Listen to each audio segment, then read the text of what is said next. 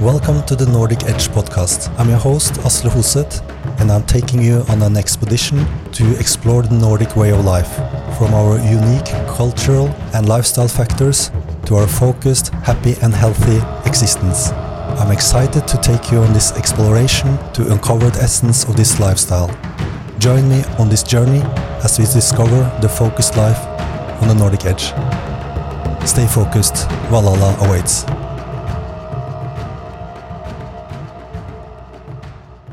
What draws me to learn about the history of the Vikings? They spent most of the time farming, fishing, hunting and crafting. Why this interest?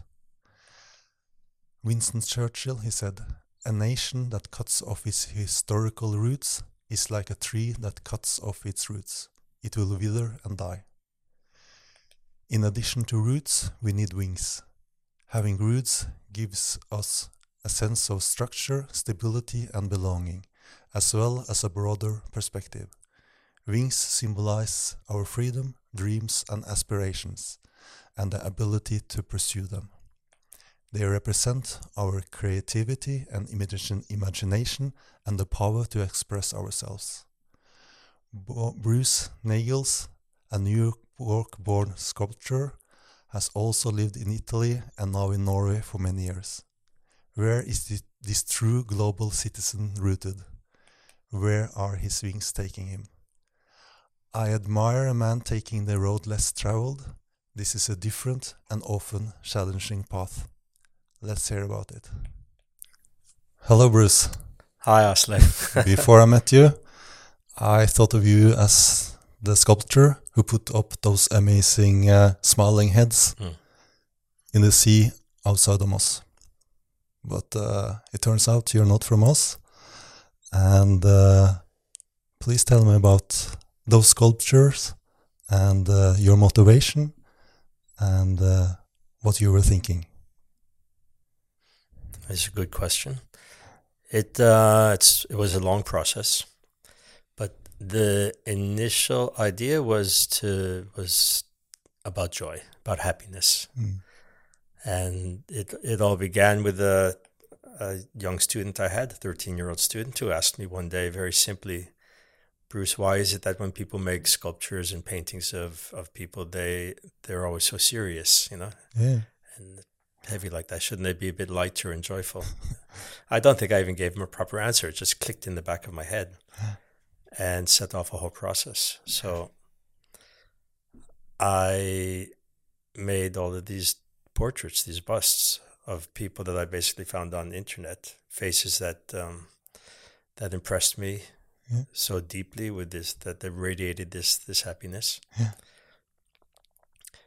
And when I exhibited them, then two older friends, they saw it and they started thinking about the idea of putting them in the sea. Yeah. So initially that wasn't my idea. Yeah. But with time it grew into this process, you know, through the process, they grew in size, and then the whole project to make them large and put them in the sea. Yeah. And that's the fundamental aspect of it, you know, in terms of the outward process. Yeah. Yeah. There's quite an inward process as well. Yeah. Yeah. That I realized as I was looking at these faces that one being an old face from Vietnam, another one from Balkans. I realized they lived through war. Yeah. So they lived through hell. Yeah. And they had this intense joy. Yeah. So something that they had carried them through this, you know, carried them through their own personal and these transpersonal tragedies. Mm. And they retained something that was essential of life. Yeah. That spirit of life and that connection with themselves. Yeah. And that's why the title of the work is The Keepers of the Faith. Yeah. Because that's what faith is trust in something greater than yourself, or the essence of yourself, right? And to believe that what you experience is real. Yeah. That was a lot of resistance. It was? Yeah, it caught me off guard completely. Yeah. Some people just got outraged, and They can't handle the truth. Sorry? They can't handle the truth. I suppose there's different reasons. I sort of thought of it in the end as psychological acupuncture. Yeah. Yeah. Yeah. Something of that nature. Yeah. But in the end, it was a long process. It was a lot of bureaucracy, a lot of dispensations that we had to get from all the different offices, national, regional, and local. Mm. But everything went through. Yeah, yeah. And make a long story short, they're there. Yeah. But when all of this flared up, and to me, in a sense, this was the most interesting part, aside from the works being, you know, finally put in place, was that when all this what do you call it, barrage, and it got very vulgar, some of these, you know, comments people would make and ideas people had, but I not being prepared and not really having been through something of that nature, and you want to make something to make people happy. So I said to myself, well, look, if you want to make these sculptures, if you want to make these symbols and you want them to be that, you better be that yourself. So they became a role model. And with time, that role model turned into the idea that there's really nothing there. It's just an idea that's put into a sculptural form that's there. So anything can be a role model. They became a reminder, and anything in life can be a reminder. Yeah. In other words, with the experience that we have, we talked, and you and I could walk down the street and have the same experience, and I could shrug my shoulders, and it could change your life. Yeah. So the experience is all in the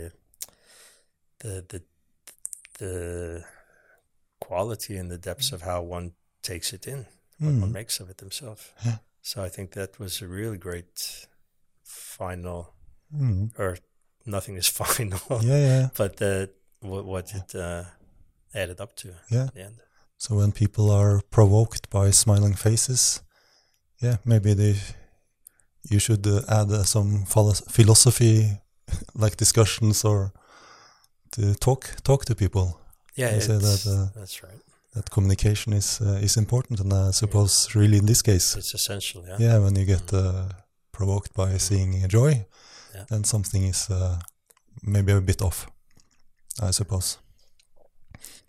And I really enjoy, like, there. So if you say make a picture or something that's glad, we always think about children, you know, and these are all grown-up people, and they have, you see, they lived a life, and for you they have kept the joy as the main thing to get through, like even war, and that's a good thing to take. Like we meet these small things and are afraid that it will change us, and they met war and are still have a joy. That's right. Yeah. That's powerful. It was sad to hear old people say that they were ugly. Okay. They're old and they're old and they're wrinkled and they're ugly. Okay. And that was maybe that's a fear. The fear of I think so, dying, for many, yeah, sure. It's, was it Freud who said that? I think so. That all fear stems from the fear of dying. So, so maybe poked something there too. But I think that's only good. That's funny when it also stems from a fear of living, doesn't it? You know? Yeah. Really, to both. Be able to, I think, because this is all, you know, psychology, really, isn't it? Because if things happen when we're young. It's interesting, you know. You see people, and if you go to a kindergarten, small children or the grandchildren are playing. There's some types who they just can't tolerate the children laughing and playing and having a good time. So there's something there, you know. And you see children. And at some stage of the game, things happen, and they lose their happiness. So where does it go? You know, or what do they do? What kind of a personality do they build up around that, to protect themselves from that pain of whatever it was that had them lose that happiness, right? And then they can grow up to all different personality types. You know, they can be. They can put themselves in an important situation where they are their position demands respect, or they can put them in a, think of themselves very lowly, but something is holding them back from living. Mm-hmm. Because to really live, then they have to feel everything. That means really they have to feel that pain that they experienced, which created this schism. Mm. If that makes sense to you. Yeah. Yeah. And in the end, they are provoked by joy. Mm. What drew you into? I have so many questions in one questionnaire. What drew you into sculpturing? And you're using like your life, thousands of hours. What do you want to express? Yeah, it's a lot to say. Yeah, it's a lot to express. I think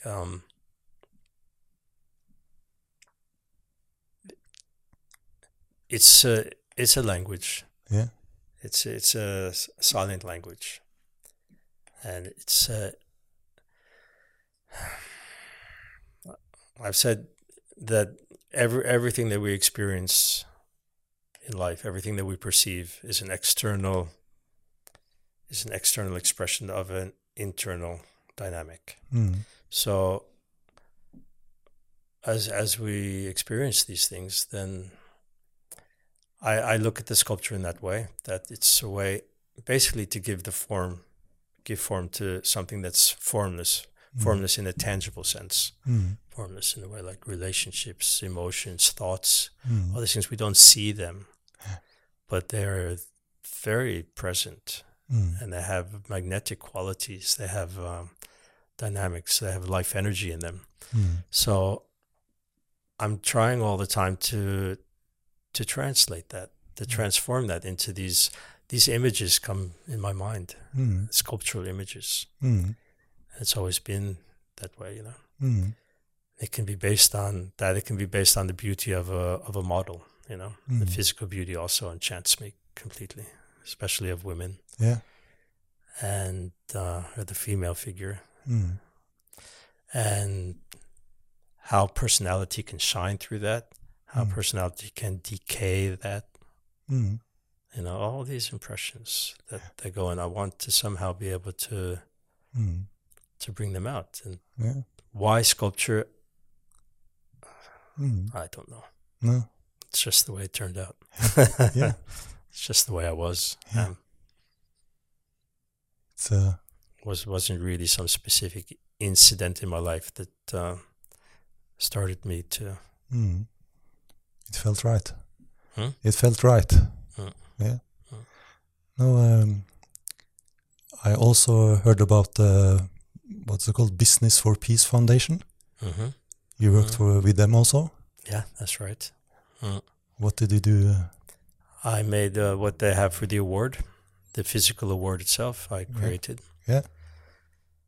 So. Do you know more about them? Yeah, like, a little bit. I don't know so much about them. Yeah, they're basically, it's founded by a group, and it's an award, it's a global award, and it's given to, it's not so much philanthropic as it is people who have, they're all odd people in a way, the people who win it, in the sense that they're not your run-of-the-mill people. They haven't approached business in the standard status quo way. They have built up their businesses in a way that has been a very positive effect on the society around them, or specific cause that they're focused on, something to better the quality of life, not just for themselves and the stockbrokers, but on a larger social scale. So, and that's the intention, is the belief that through business, to create this new business role model that can be a way to also be profitable. You know, these people are very, very successful business people who win the award. So isn't that the most important thing to do for others? It seems to be. I think so. We learn it more and more as time goes on, how much life is of a better quality. I think that's your path also. But if I got this assignment, I'm not an artist, I have to tell you, but I would have got a brain, is it called brain freeze? It's so important task, but I will stop working, you know, my brain. How did you solve it? What do you did? What did you make for them? You'd almost have to see the image of it, but yeah. It is a well. I had one statue already, one sculpture that's called Tzedakah. Yeah. Tzedakah is a Hebrew and Judaic principle, but it's quite it's universal also. It's based on the idea that of giving and receiving, yeah. of giving where to help others and bring others up, you know, from the different stages of it, from giving reluctantly to giving in such a way that you help that one establish their own life and not need that anymore. Yeah. Something like give me a fish and you feed me for the day, teach me to fish and you feed me for my life. Yeah. So that sculpture had a certain form to it. I tried to convince them to use that, but they said, no, it has to be a handshake that they were dead set on. Yeah. And we, at the end of the meeting, we decided that handshake should be inside of a circle or a ring of some sort. Mm. And for them that represented the world, the cosmos. For me, it represented a sort of insulating ring to this handshake within, protecting it from corruption, from misguided thoughts and intentions. And I'm not perfect myself, but of course we understand the workings on both sides. Mm. So what came out in the long run, after I had a very short time to do it, but it's a figure, predominantly a male figure, but then he's standing, coming upright out of a sort of abstract foundation, and his arms are spread out and he's holding a ring. Yeah, yeah. And inside the ring connects also the handshake. Yeah. And the ring is not fully connected itself. Mm. It connects through his supporting it. Yeah, yeah. So it's, in one way, it's almost like an atlas figure where he's holding up this ring. Mm. And in another way, he's the conductor that is connecting the ring and making it full. Mm. So in actuality, he's the award winner. Yeah, yeah. Or she. Yeah. One woman who was a winner one year, she asked me, why is it a man? Mm. Yeah. I had to wait till next year when I met her to answer it, you know. 1 year is a good time to think, you know. Oh. So, and and it's given out to, it used to be 6-7 people at a time. Yeah. We get it from countries all over the world. Yeah. And now they generally give out 3 each year so that they can concentrate more on each individual. Yeah. Business for Peace Foundation. Yeah, is that right? Business for Peace Award. Yeah, that you give. You can look up, you can Google it. And for sure. It's given out every year in the Rådhuset, the city hall in Oslo. Mm. When you talked about the man and... before we started to talk, we talked about your clay, and that became a good picture for me, how we all come into the world and go back again.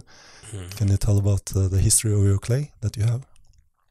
The actual clay that I have? Yeah, that you use. Oh yeah, that it was a large portion of it was Vigeland's, because he had a tremendous amount. I mean, when you think that basically all of Frognerparken was modeled out of clay originally, so when he died, then they divided up all his materials and so on to all that generation of sculptors, generation older than myself. Mm. And I had the old atelier of Dio Devois in Asker. Yeah. I happened to meet his grandson in a village in Brazil. Yeah, yeah, of course. And that's how it works, right? And that's a whole story in itself, isn't it? Yeah. You know? As all of these are. But so I had the studio, and there was this enormous crate of dried clay, which I inherited. Yeah. So you use it, you make sculptures, and it goes back to being clay again after it's molded. That's right. They're all, I mean, clay is ancient, right? Yeah. So we model it, take a mold, and the clay goes back in the box to become something else. So clay has no form of itself, you know. Yeah. It's how we shape it, how we model it. Yeah. What book of rules we use to do it by. You know? Yeah. in a sense. For sure. How do you think the art affects you as a person? I'm not sure, just... Yeah, the process of the art, and like, I'm not sure if I'm right, but I think I look at the lonely artists, like working with this art, the thoughts, and I think everything we do affects us. Of course it does, yeah. Yeah, I'm curious about how is an artist's life. Do you think it has changed you? How you view life? How you view yourself? It's a very hard question to answer. I don't know if I can really answer it, because you're you. This is how my life has been, you know. Yeah. And I don't know how my life would be if I was doing something else. If the I would imagine that, because I'm myself. I am who I am, as you and everyone else who we know. So the qualities that we're born with, but it does give me a lot of time as I work to reflect, to feel, to be myself. Time goes slower. You know, we say time flies, right? Everybody's saying that, and but for me, it goes very slowly. Yeah. I don't know what to compare it to. No. So it's I have a lot of freedom on the one hand, right? Yeah. On the other hand, not, because maybe I don't have as much the I don't know, normal freedoms that people consider of different ways. But I feel less limited in my life and how I view my life, and it helps me to focus on what's essential all the time. Yeah, you're in charge, and so it's a very spiritual. It's a very spiritual activity, you could say. Yeah. Yeah. When I look around and view myself, I notice we are not able to focus as good anymore. Our thoughts are from one to the other, and I read about flow. Flow. Get in a flow state. Oh, yeah. And this guy, he had observed the painters, and he said he was a kid, and he thought that these painters were so in love with the painting because they forgot to eat, but when they were finished, they just put it away and forgot about the painting. So he started wondering what's happening here. So they were so focused, they were so like performing on the edge of what they were able to perform. So they were totally immersed in the activity. And he said that this must be the most addictive thing ever, to be in flow, or to get the flow state. And do you recognize kind of this? Well, someone I know had a T-shirt that said "Only dead fish go with the flow." yeah, that's like maybe another flow. No, that's I just can't resist that one. No, that what I suppose is called the flow. Well, when all your attention and focus is in one on one point, then of course it absorbs you and everything else falls off, right? And that is that's when the real magic, the real creative magic happens, because then you are just one with that sense, with that energy of creativity, which is the essential energy of you could say of the universe. It's essentially creativity, right? Many different ways to create. But I think you have it also, anybody, because then your intuition is given the space to not be interrupted by everyday thoughts of what to do.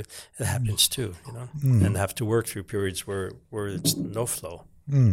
Yeah, it's very important also, right? Isn't it something like 1% is talent, the other 99% is work. Mm. Yeah. So it's a real, it can be a real grind sometimes. Mm. But when you're in that grind also, it's this is when things are also happening. Mm. When things are not flowing, but you have to make everything, yeah, you have to make it come alive. Yeah. Like making these smiling heads. Mm. I had to be in the mood. I mean, I had to create that joy in myself in that time to get that expression. Yeah. And of course, there's days where it's not like that. So then I would work on the ears, for example, or the shape of the head. Mm. Things that didn't need to have that. Yeah. Expression. Yeah. Yeah. And you have to have a strong, like, why you want it to be there. Because, yeah, you were able to get through all the adversity. Mm. So it must be important for you, your art. And do you feel you're connecting with people? Or are you feeling that people don't understand your art as easily? No, well, you know, it's always good to keep things simple, right? As simple as possible, even when things are complex. Mm. And it's good to create a language that can be seen and understood. You don't have to have years of experience or study or detailed information to react to a piece. Mm. So that my primary thing is that it speaks for itself. Yeah. And I think it works quite well. Mm. And then, of course, discussing it, you know, most pieces, they develop into a whole philosophical or allegorical story. Yeah. Thoughts. It's a mirror. Yeah. For me, it's a mirror, because as soon as, like any idea, anything that you focus on, and the longer you focus on it, and things arise, questions arise, responses arise, whole dialogues, in a sense, can go on in your mind. Mm. And so it deepens and it broadens. Yeah. So this is the part I love about the process of it too. Mm. But still, it should be able to be seen. Yeah. Simply. Yeah. One should be able to respond to just the simple emotional or sensual quality that it has. Because I wrote something from you about, like, the inner life creating the outside world. Mm. Do you know? You remember what I'm talking about? Yeah, of course. Yeah, can you explain to me? I think this is something that's being more and more understood today, you know. I think I was saying to a friend just yesterday that, thinking about it, both science and mysticism, or the spiritual qualities, and they're both seeking truth. Mm. And that way they share a common ground. Mm. Science searches and reaches for that truth externally, while the mystic searches to experience that directly within themselves. Mm. And we're living in a time where this is merging, where science is beginning to realize that, for example, the power of thought, right? Your basic placebo, curing people of diseases, and they say, oh, it's just a placebo, but well, it worked. It cured them, actually. This is the thing. So this is showing mind over matter, and that what we think in our deepest thoughts and what we believe in ourselves come out. This is creating our perception of the world, and it also has a magnetic. Everything is vibrations, so it's actually affecting on many different levels. Mm. We all know, you know, on a good day, you know, you're very positive. Your thoughts are positive, and the people you meet, you affect them in one way. Mm. If you're out there and you're miserable and grumpy or angry or something, then it's you attract or you affect people in that sort of way. Mm. You're much more likely to get in the fight with another angry guy if you're in a really angry, pissed off mood. Yeah. And if you feel a lot of love in yourself one day, then you're much more likely to to be able to raise that whole vibration in a sense with that. So I think that it's basically saying that.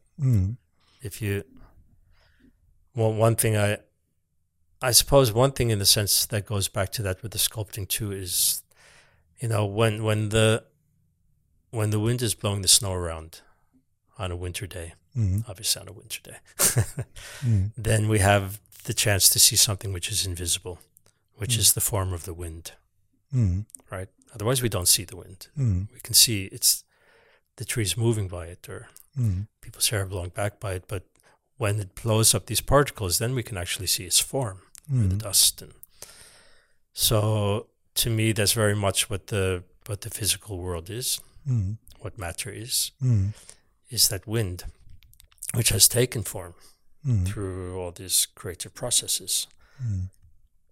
So what we see outwardly as a physical world, physical dimension, matter, is essentially that. Yeah. Right?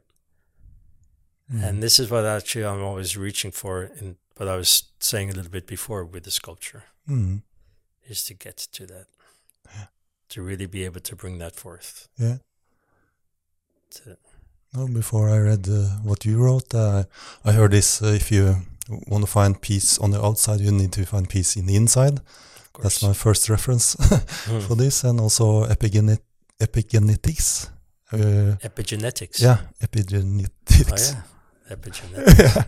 And about how you live your life, the stress level, how this affects your genes, the potential in your genes, how your how your body, brain is shaped by everything. Yeah.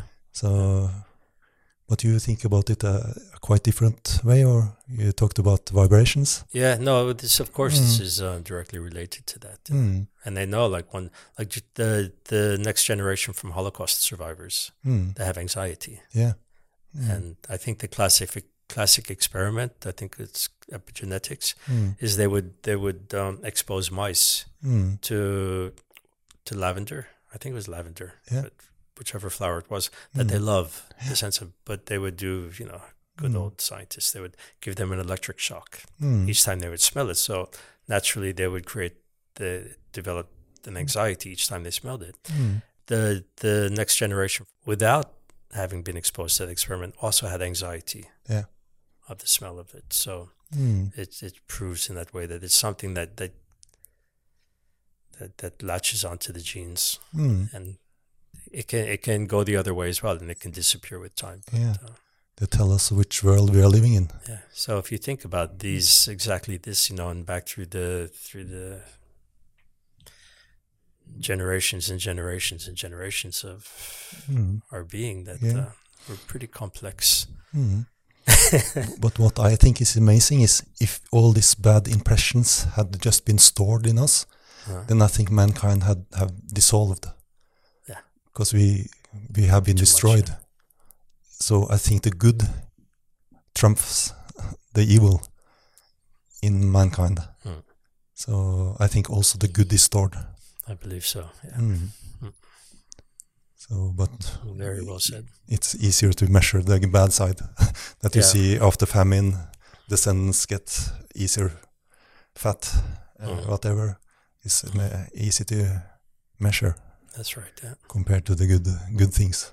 When you just think of all the things that could go wrong in a day, that could go wrong in your body, and they don't. Yeah. So that shows that that positive force is much greater. Yeah. Yeah. For sure. Yeah.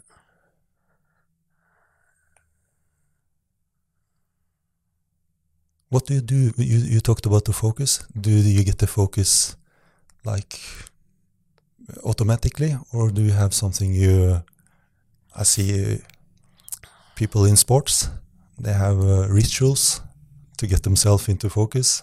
The tennis player, he bounced the ball 4 times and then he has to focus, or start with meditation, whatever. They put themselves into this state, or do you feel the day, each day for itself? So I think I'm a bit of an anomaly in that way, because I don't have a specific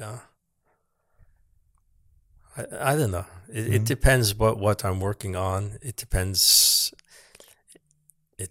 A lot, I think it depends on that. Mm. So I can start my days very differently. Mm.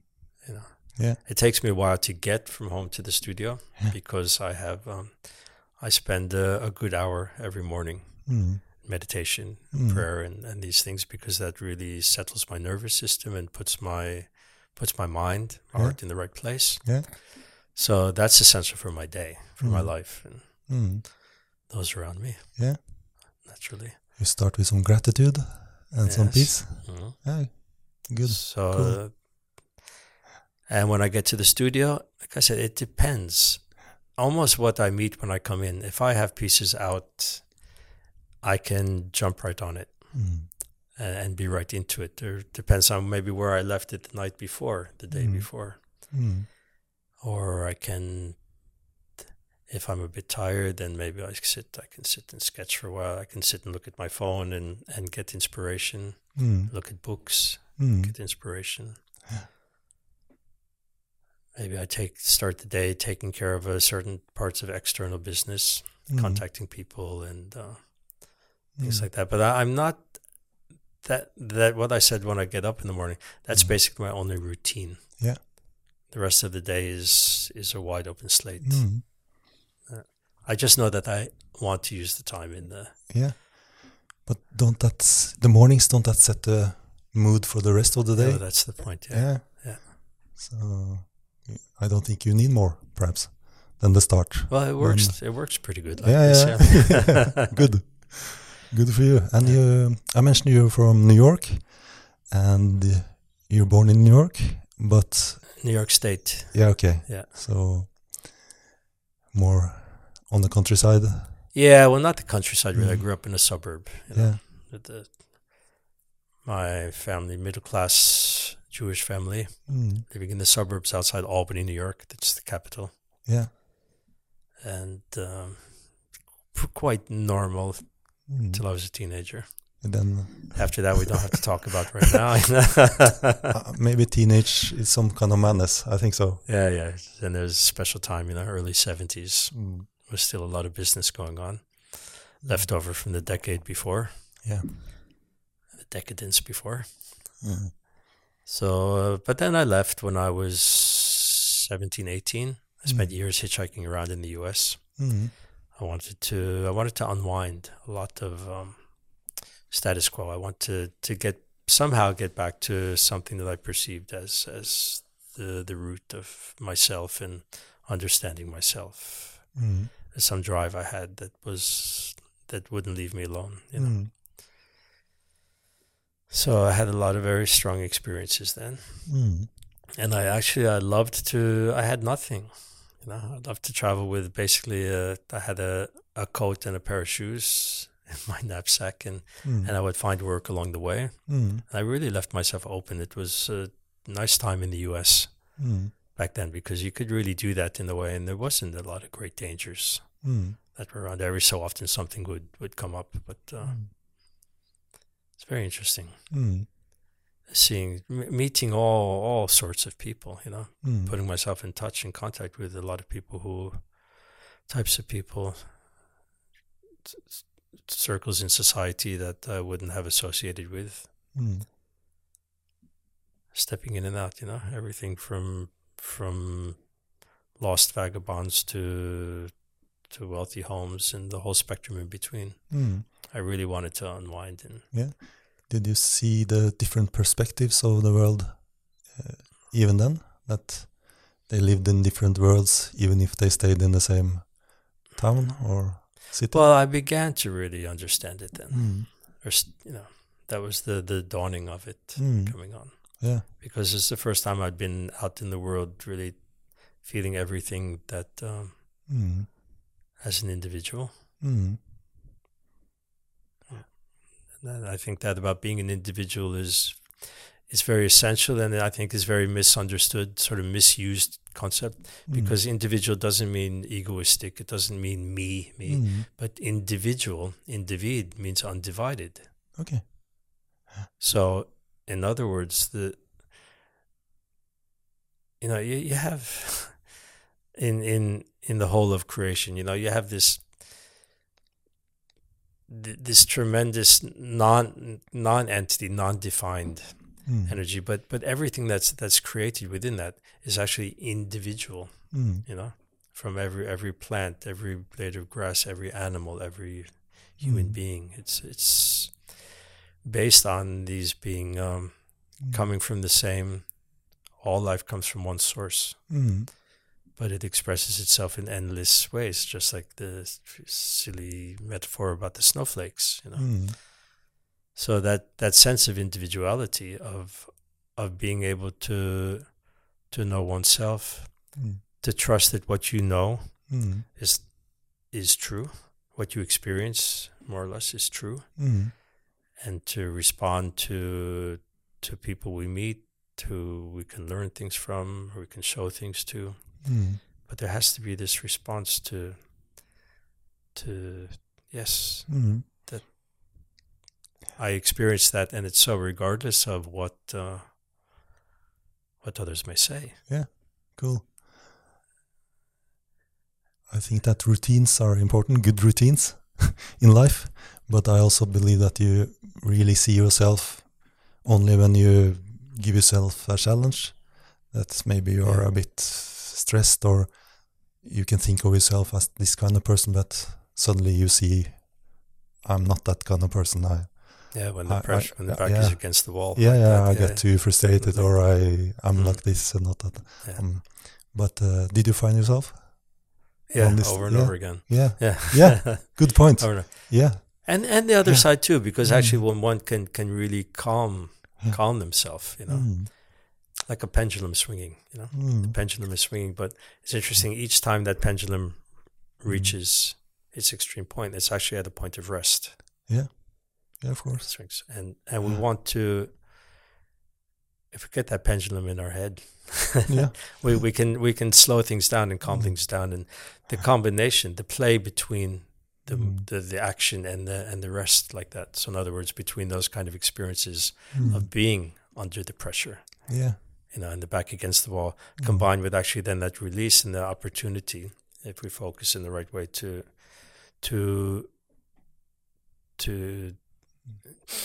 take it in and to integrate it, and make sense of it, and back and forth and back and forth. And on that note, perhaps it's like, I always missed not being able to see the Norwegian society truly from outside, because I look around, I think this is normal, you know. But at some point, when you came to Norway, you were able to see us from the outside. What do you think? It must be some changes. Yeah, it's a lot of different things. I didn't come here direct from the US, you know. I've been traveling and I've been living in Italy. Yeah, tell me about that. Tell me about you. You traveled in the United States of America, and then you flew straight to Europe, or? Yeah, basically. Well, I stayed in one area for a few years before I left. Yeah. And then to Italy. Then I took my bicycle. I rode my bicycle from Paris to Budapest when I was 25, slowly. And this, it's too much stories within this to use up the next 4 podcasts, I suppose. But then I ended up in Greece, in Crete, and then I ended up in Italy. Yeah. And then that's when I actually, because I decided when I was 13 that I'm going to sculpt. So when I came to Italy, then I said, okay, now I'm beginning. This is the motherland. This is it, yeah. It's, how can you not? If you have any attraction to sculpture, then Italy is back to the womb. Yeah. Cool. But coming to Norway then, the first thing, I really loved the basic honesty of people here in Norway when I came. Yeah. Came from Italy, you know, we all know that's Southern Europe. I love Italy, I love Italians, but the corruption and stories, this and that. It was difficult to trust a lot of situations. Yeah. I met a lot of good, honest people. But I came to Norway and things seemed in one way much more simple. Which one is, and the Janteloven, which one grows to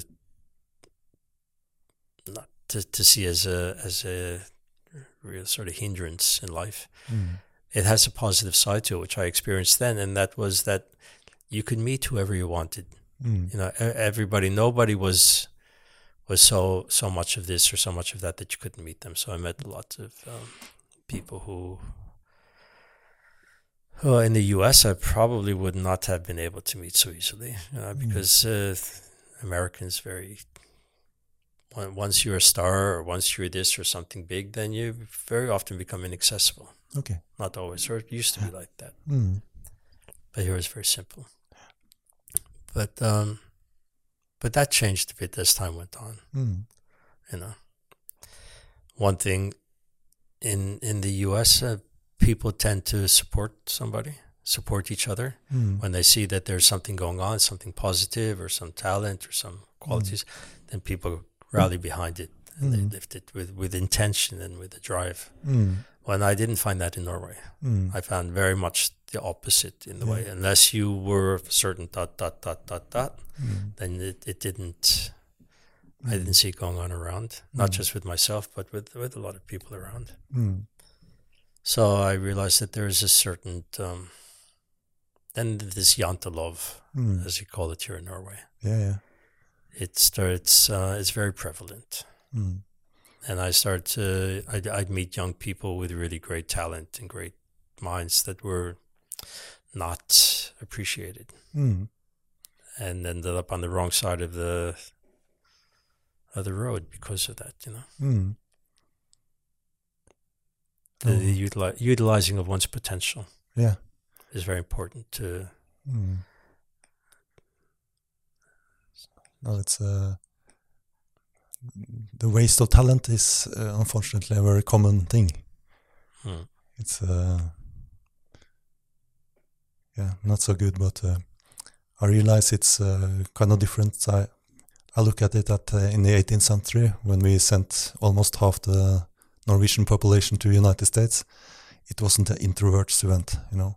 It was, we sent all the extroverts. Is that what happened? Yeah, I think so. That's my private. In a sense, it's probably got some basic truth to it. You met the ones stuck at home, the descendants. Mm. So sorry for that. Same thing, unfortunately, happened to a lot of Christians too, because the most brilliant ones became priests. Yeah, the brilliant ones often became priests, and then they couldn't have children. Oh, shit. So you lost a lot of good, healthy minds and spirits through that process. Yeah.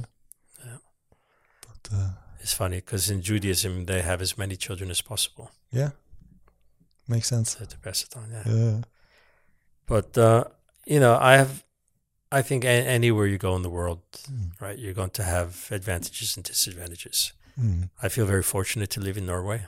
I really do, because when we look around at the world and the state of the world and the basic level, especially comparatively, you know, to the peace in this country, to the economically, you know, everybody in Norway basically has a life still. Mm. While we see in other countries, it's decaying. Mm. The U.S. is not in a good state at all. No. These days, so I prefer to be here. Mm. You're never going to find. I don't think one is going to find any paradise on earth in terms of a system where one goes. You know, so it's a lot to do with the people you know, the people you meet, and the quality of life that you carve out of that. Yeah. Do you think Norway will have this polarization too, eventually? Yeah. The rich ones go to Switzerland, and the ones getting social benefits go to Spain. Mm. Don't know what's happening, you know. Mm. It's suddenly we'll be stuck with only the people in the middle. Well, I mean, there's definitely economic spread that's developing a lot more in Norway than it used to be. Right, things are much more on key and where the resources are and where the resources are not. Mm. I don't like the way the health system is going, where it's being turned into a business of efficiency rather than focused on the individuals. Yeah. If we forget that life is about the people, right? And of course, looking after environment and so on too. But we have to look after each other.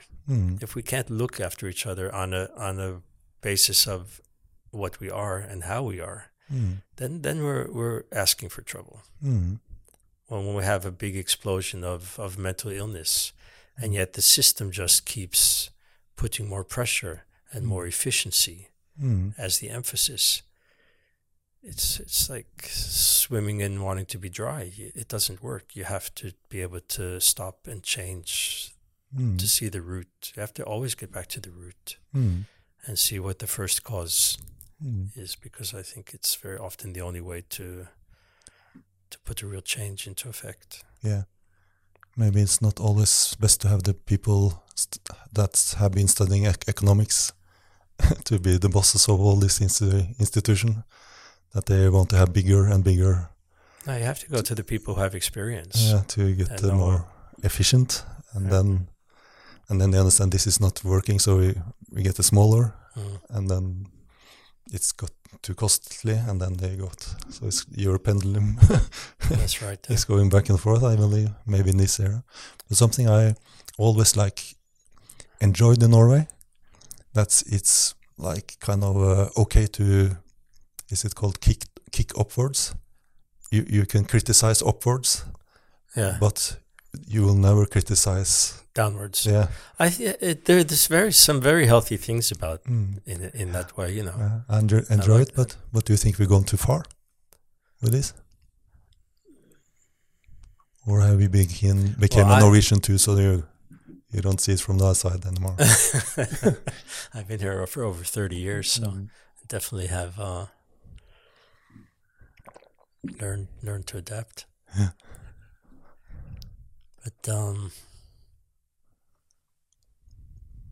I don't like politics. I don't involve myself in politics because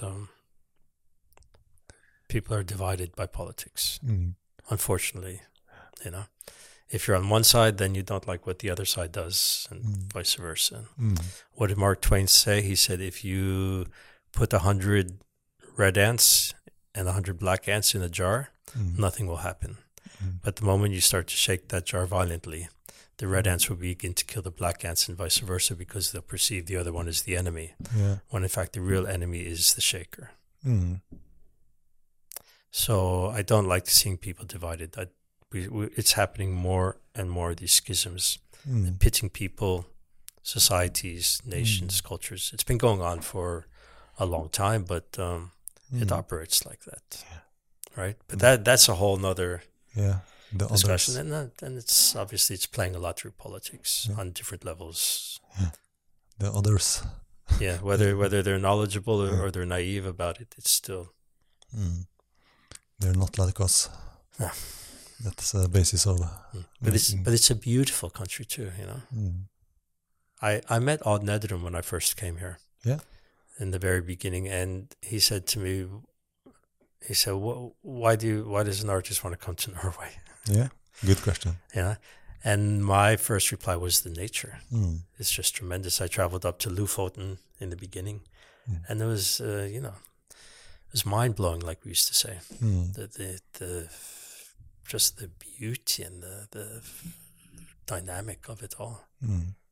The forces of nature. And yeah. Very, very beautiful country. I hope I get a visitor from America one day, so I can see it myself. America? Yeah, because you don't see it before you have a visitor to show it too often. This kind of all things, unfortunately. Yeah, it's not the same country that I grew up in. Yeah. No. But as a final question, if what kind of advice would you have given the younger version of yourself? A lot, you know. Yeah. I'd knock him in the head a bunch of times and say, wake up. What's the most... What would I say? Yeah, couple of good advices to yourself. Yeah, that's a good question. I would say to settle down. Mm-hmm. You know, calm yourself and look at things for how they are. Mm. Not be emotionally affected. Mm. You know, and that doesn't mean not to feel. It's the contrary, actually, by really feeling then. Yeah. And I would have told myself to look deeper into myself early on, understand myself, and understand the conflicts within myself that obviously created a lot of conflicts externally. Mm. Back to that. You know, and positive, that love, just to nurture that and understand things through those eyes rather than other entanglements, you know. Mm. Yeah. Probably something in there, you know. Mm. And I think I would have approached my whole sculpting career in a different way. Yeah, I would have, because I'm basically self-taught, you know. Mm. So I would have built up a foundation in another way, and I would have built up a certain network, a certain professionally. Mm. I think I would have dealt with that side of things a bit more realistically, rather than so idealistically, because there's a realistic side that. That I didn't want to have to deal with. Mm. I didn't, you know, just make the art, make the beautiful, make it as I want, and it should go. Mm. But it doesn't go that way. It's the art world is not really just focused on the quality of your work. It's focused on how you present it to the world, how you market, how you're marketed, how you're brought forth. And so I definitely would have taught some lessons in there too. Mm. Wouldn't hurt. Yeah, good point. Thank you very much, Bruce. Likewise, thanks for your time. Yeah, very and interesting wisdom. To you. Very good questions. Yeah, thank you. Yeah. So and then I look forward to seeing what you produce in the future, and I will remember you as more than the man who made the heads in the sea in Moss. But that works as the man that made the heads in the sea in Moss. You know, that's enough in itself. Yeah, I suppose. I think. Yeah. But thank you. Yeah.